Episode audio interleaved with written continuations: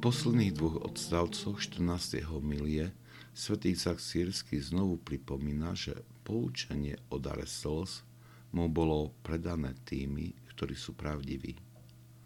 Má na mysli celú svetú tradíciu predávanú svetými asketikmi o úmení duchovného života.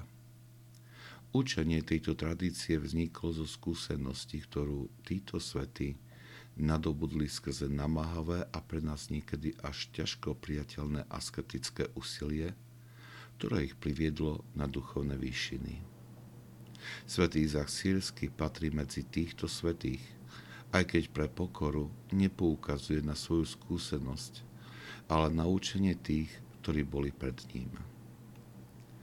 Uvažovanie nad učením tejto svetej tradície nám môže niekedy spôsobiť ťažkosti, Musíme si priznať, že sme boli formovaní v posledných desaťročiach svetom a často aj samotnou církvou spôsobom, ktorá cení a vyvyšuje aktivitu.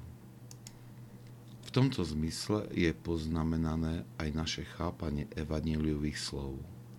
Celkom prirodzene a s úprimnosťou hľadáme spôsoby, ako ich prakticky uskutočniť. Na jednej strane je to úžasné, pretože vidíme okolo seba nesmierne množstvo diel lásky. Na druhej strane nám však týmto zameraním na aktivitu uniká to, čo je podstatné. Vchádzanie do stále hlbšej jednoty s Bohom.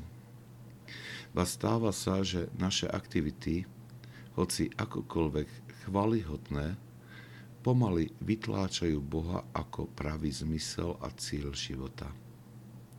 Preto sa nás často zmocňujú rozpaky, keď počujeme učenie svätých Otcov o potrebe stíšenia, utiahnutia sa do samoty, zjednodušenia života, dôležitosti dlhých bdení. Nieraz to môžeme vnímať ako marhanie časom, ktorý sa môže využiť na dobré diela. Pochopenie dôležitosti tohto učenia sa nedá dosiahnuť čítaním kníh. Prichádza s praktickou skúsenosťou. Je dobre dôverovať týmto duchovným velikánom, ktorí nám predávajú svoju skúsenosť, aby nás priviedli pred Boží trón.